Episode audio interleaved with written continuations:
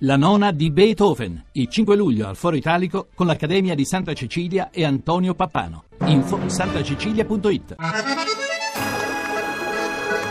Punizione battuta, irrompe Gentile sulla destra, parte il tiro, rete!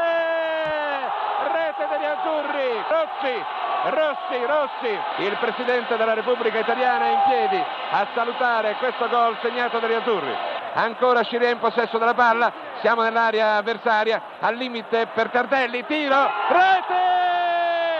Rete! Tardelli, rete! Seconda rete degli azzurri, seconda rete degli azzurri, esattamente dopo 23 minuti nel secondo tempo.